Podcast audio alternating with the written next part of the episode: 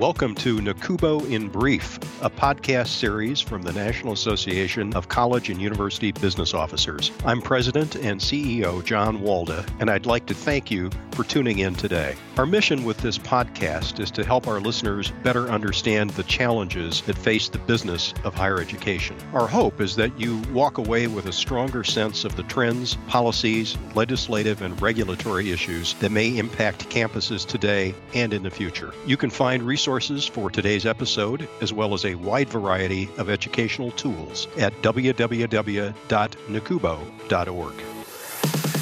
Hello, everyone, and welcome back to NACUBO in Brief. My name is Megan Strand, your host. Thanks so much for being here with us.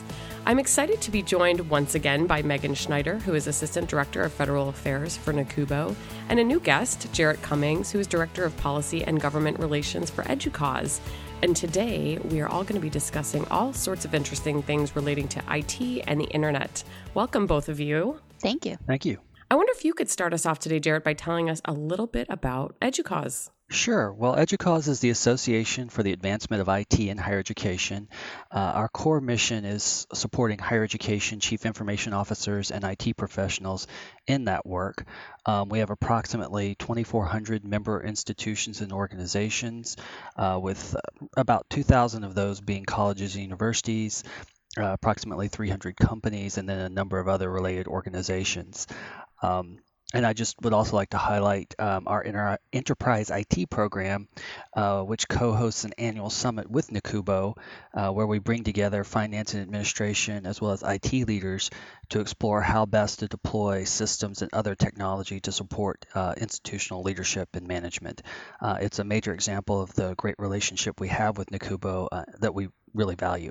Let's talk a little bit about net neutrality first. There's been a lot of media coverage lately about net neutrality and changes being proposed by the FCC. So for those who may not be following closely on this topic, what does net neutrality even mean, and why should colleges and universities be concerned? And I'll let you take this one again, Jarrett.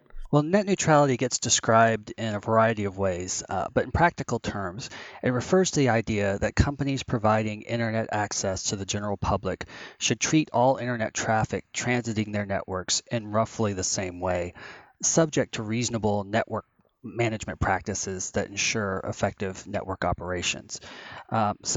Temporarily handling different types or sources of data differently to avoid crashing a network is one thing, but giving preferential treatment to some data over others because it serves an ISP's commercial interests is quite another. And so without net neutrality protections, commercial ISPs could pick winners and losers online, and that's a major concern for Educause and NACUBO members. I like to think about an example that a retired colleague of mine, Steve Verona, often brings up when we talk about this issue. He notes that without net neutrality rules, there's really nothing to prevent a major ISP from buying an online learning provider and giving its courses preferential treatment while slowing the online courses of traditional colleges and universities, or requiring them to pay extra fees to ensure that their online courses will work for students as intended.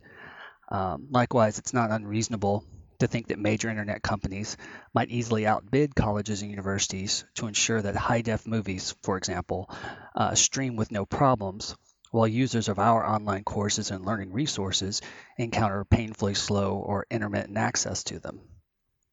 And we know that only a few seconds delay in access to content can frustrate the learning process.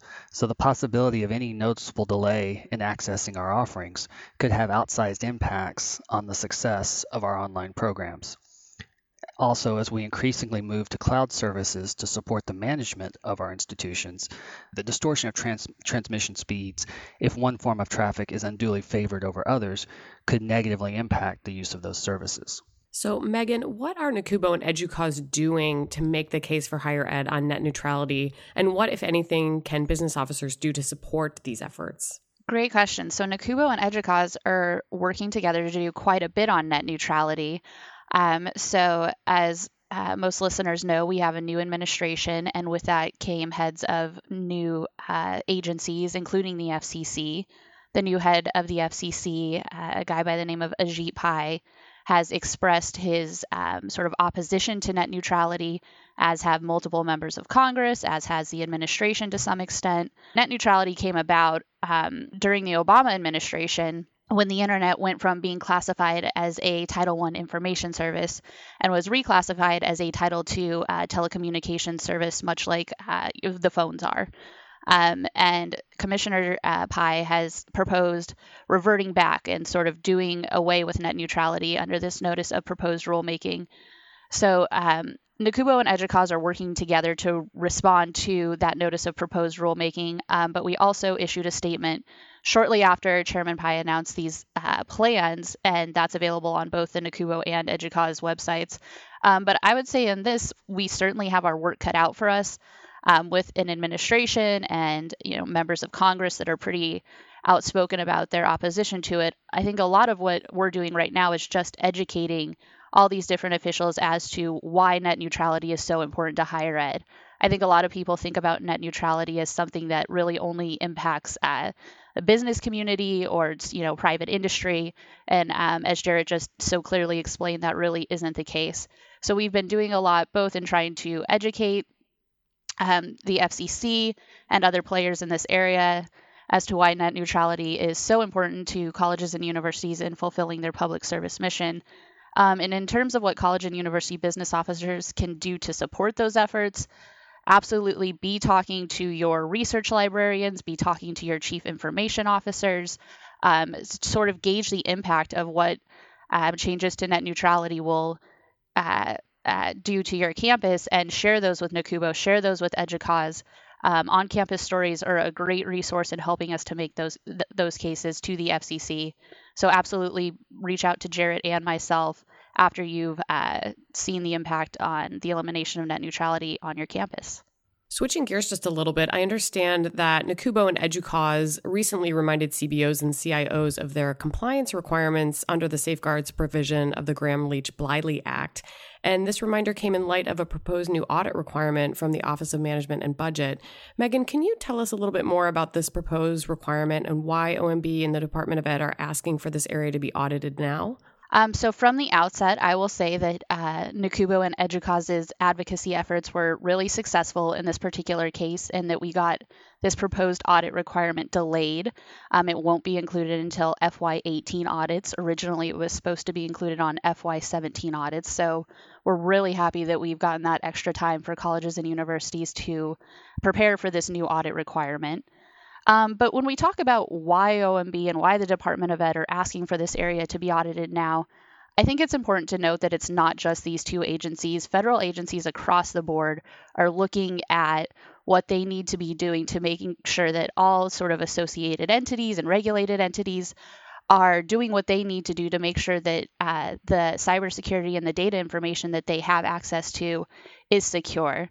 I think our listeners all are familiar with the sort of snafu with the IRS data retrieval tool that happened earlier this year, where that tool that most college students use to help them fill out their FAFSA forms for financial aid was compromised, and the IRS had real concerns about whether or not the data that students were providing in that form was secure. And I think that that really sort of spurred both OMB and the Department of Ed and other agencies to realize, oh, wow, colleges and universities have access to students' social security numbers, to their banking information, to addresses, to all sorts of data that a lot of, bad actors would love to get access to, and sort of realized we need to be making sure that colleges and universities are doing everything that they can to make sure that this data is secure.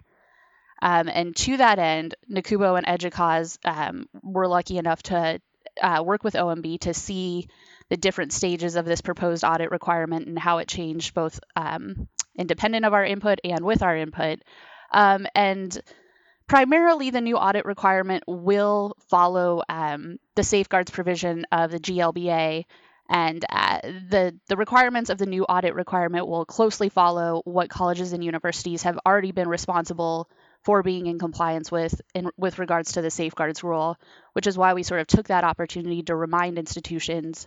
And there's quite a few resources related to safeguards provision compliance on both the NACUBO and the Educause website. So I think Jarrett, and please, interject if you disagree, but I think as long as colleges and universities are doing what they need to do to be in compliance with the safeguards provision of GLBA, and also making sure that they're taking steps to document it, that they should be fine under this new audit requirement. And we definitely encourage members to make use of all of the resources we have available with them to make sure that they are in compliance. No, I completely agree. I think that the wisdom of revamping the audit objective as we expect to see it come FY18 was that it moved back to really following the safeguards rule and the provisions of the rule, such that as an institution, you can simply look down the provisions of the rule and say, are we doing this? Are we doing this? Are we doing this?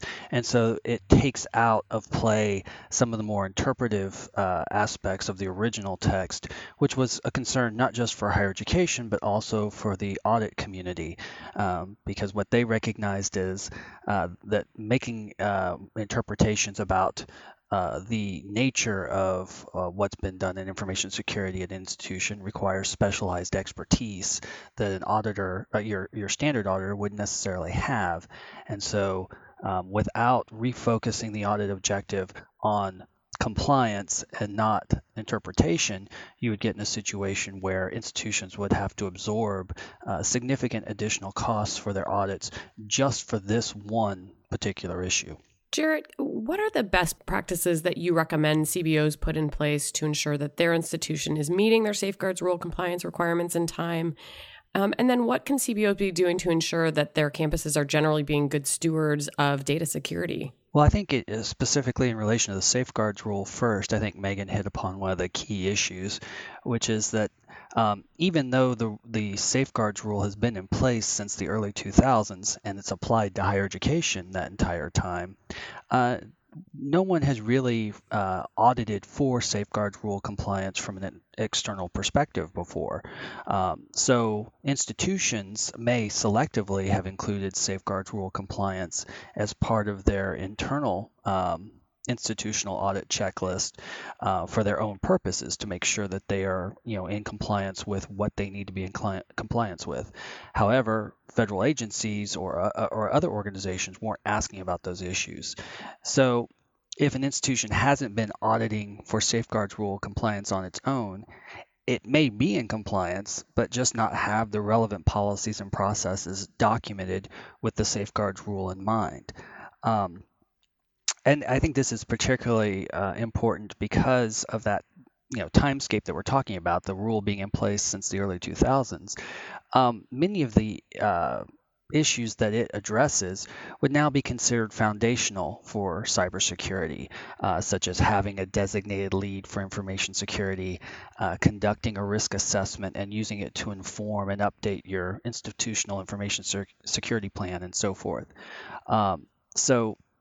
Institutions may very well have all of the various provisions of the safeguards rule covered, but since they haven't been asked to document it in relation to the safeguards rule before, they may need some time and some guidance from their audit firms in terms of how they organize and present that information for audit purposes. So in the near term, I think CBOs, CIOs, and relevant staff members should review the safeguards rule requirements together, discuss how the elements of the rule are represented in the institution's policies and practices already, and confirm with the institution's audit firm how those need to be documented to meet their audit expectations. And I think to leverage those efforts for, broader institutional progress, I would recommend that they use the Information Security Guide for Higher Education developed by the Educause Higher Education Information Security Council to inform their efforts. The guide specifically addresses safeguards rule compliance, but it also provides a framework and resources for campus information security more broadly. And so starting with it will help inform this near-term audit response, but also open the door to more productive collaboration and development of campus cybersecurity. Let's move on to IT accessibility, which is becoming an increasingly important issue on college and university campuses, particularly with the rise of digital learning materials, online enrollment, and student service portals, and the advent of social media as both a communication and recruiting tool. Megan, can you speak about some of the challenges that this has presented for colleges and universities? Absolutely. So we've seen this come about as an issue of importance for campuses in a number of different ways. We've seen some litigation that colleges and universities have dealt with concerning IT accessibility. But we've also seen action by the administration. A little bit over a year ago, the Department of Justice issued a supplemental advance notice of proposed rulemaking, which is quite a mouthful in itself.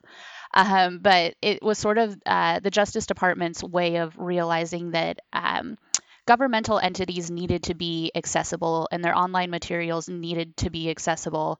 And while I think they sort of had in mind places like your local DMV or, Public Works Department, because of the wording that the Justice Department used, it also sort of caught up public institutions, public colleges and universities in that net.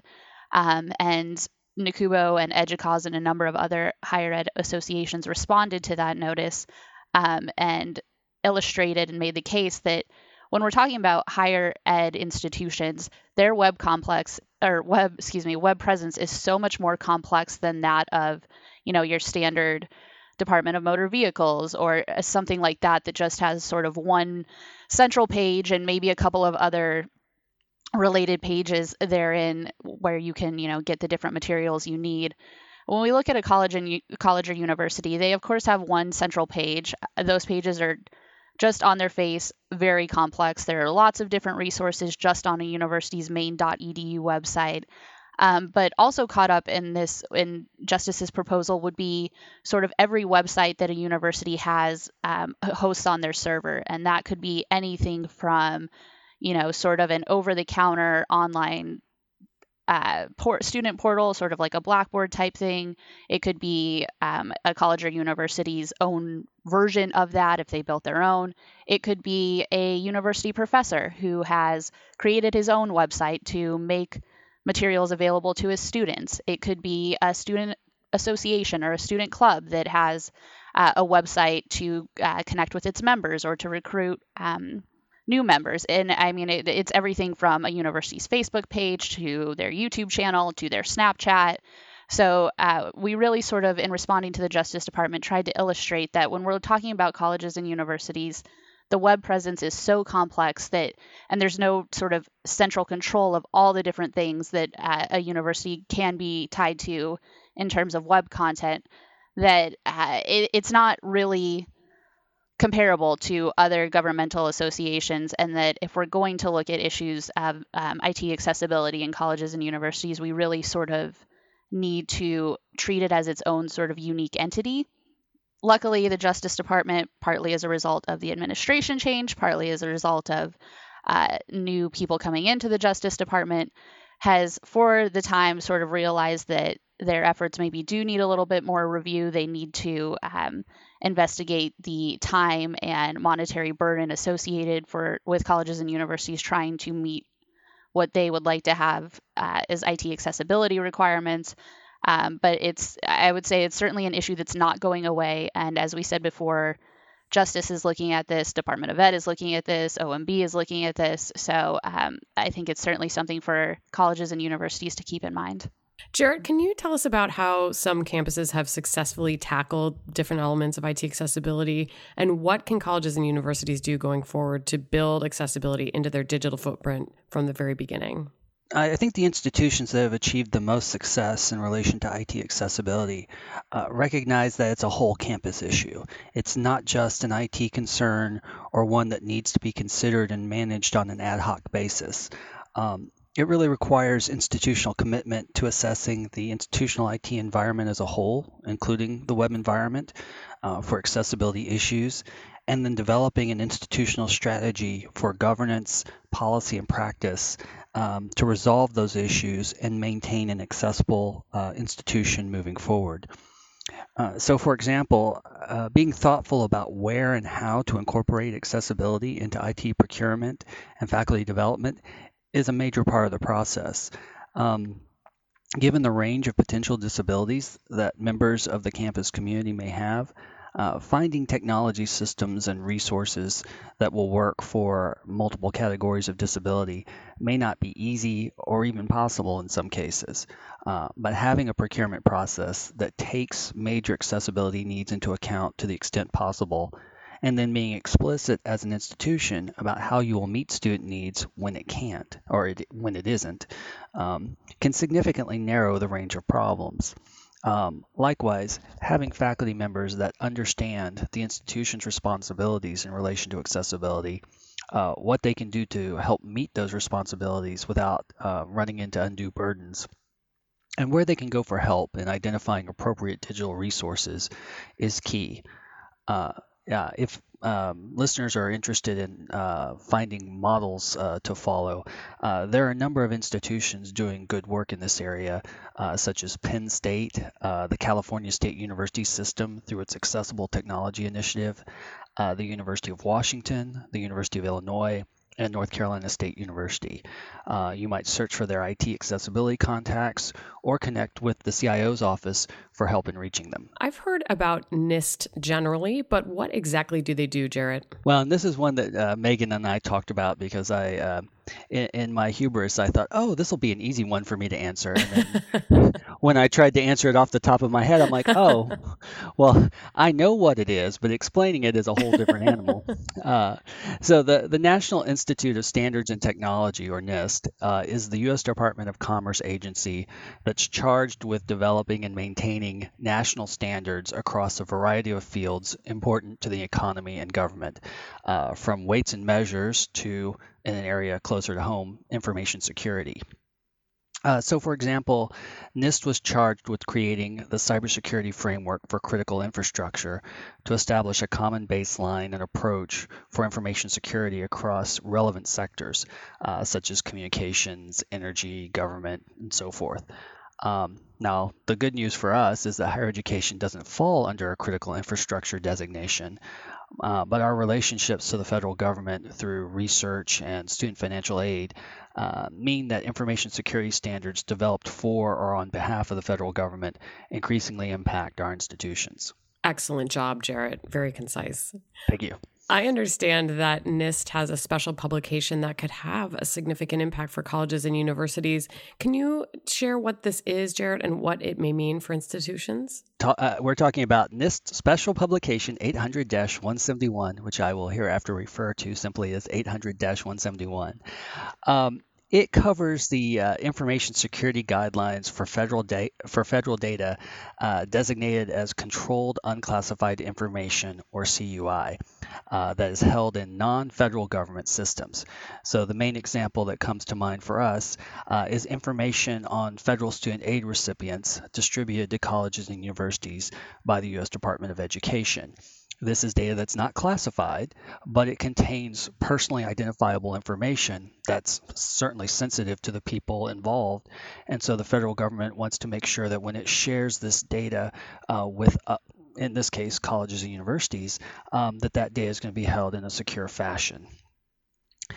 So in an effort to standardize CUI requirements across federal agencies, which is a very important endeavor given that prior to a few years ago, each agency defined CUI in a different way, handled it in a different way. And so you had this really patchwork system of trying to address CUI issues across the federal government. The Obama administration issued an executive order mandating the development of uniform federal regulations. Those were released last year, and they were based upon the NIST 800-171 guidelines. So federal agencies still have to incorporate the uniform requirements into their grants and contracts, which largely hasn't happened yet outside the Department of Defense. And it may be some time yet before that happens. However, once it does, many institutions will have to revise and upgrade the information security of affected systems, meaning those systems that are holding the federal CUI in question. So I mentioned student financial aid as an example because federal student aid data may migrate from financial aid systems to other administrative systems, and the extent to which these federal CUI requirements will follow that data remains an open question. It's possible, though, that it may happen to such an extent that the 800-171 guidelines could eventually become de facto baseline information security standards for higher education. That leaves us with the point that even though 800-171 guidelines aren't yet generally mandated and may not be broadly applicable to colleges and universities for quite a while, core administrative systems could ultimately be affected, which makes it a good time for CBOs, CIOs, and their staffs to review the uniform requirements, which are known as the NARA CUI rule after the National Archives and Records Administration, which was charged with its development, and to see where the institution stands in relation to those requirements and how it can best adapt or prepare as needed.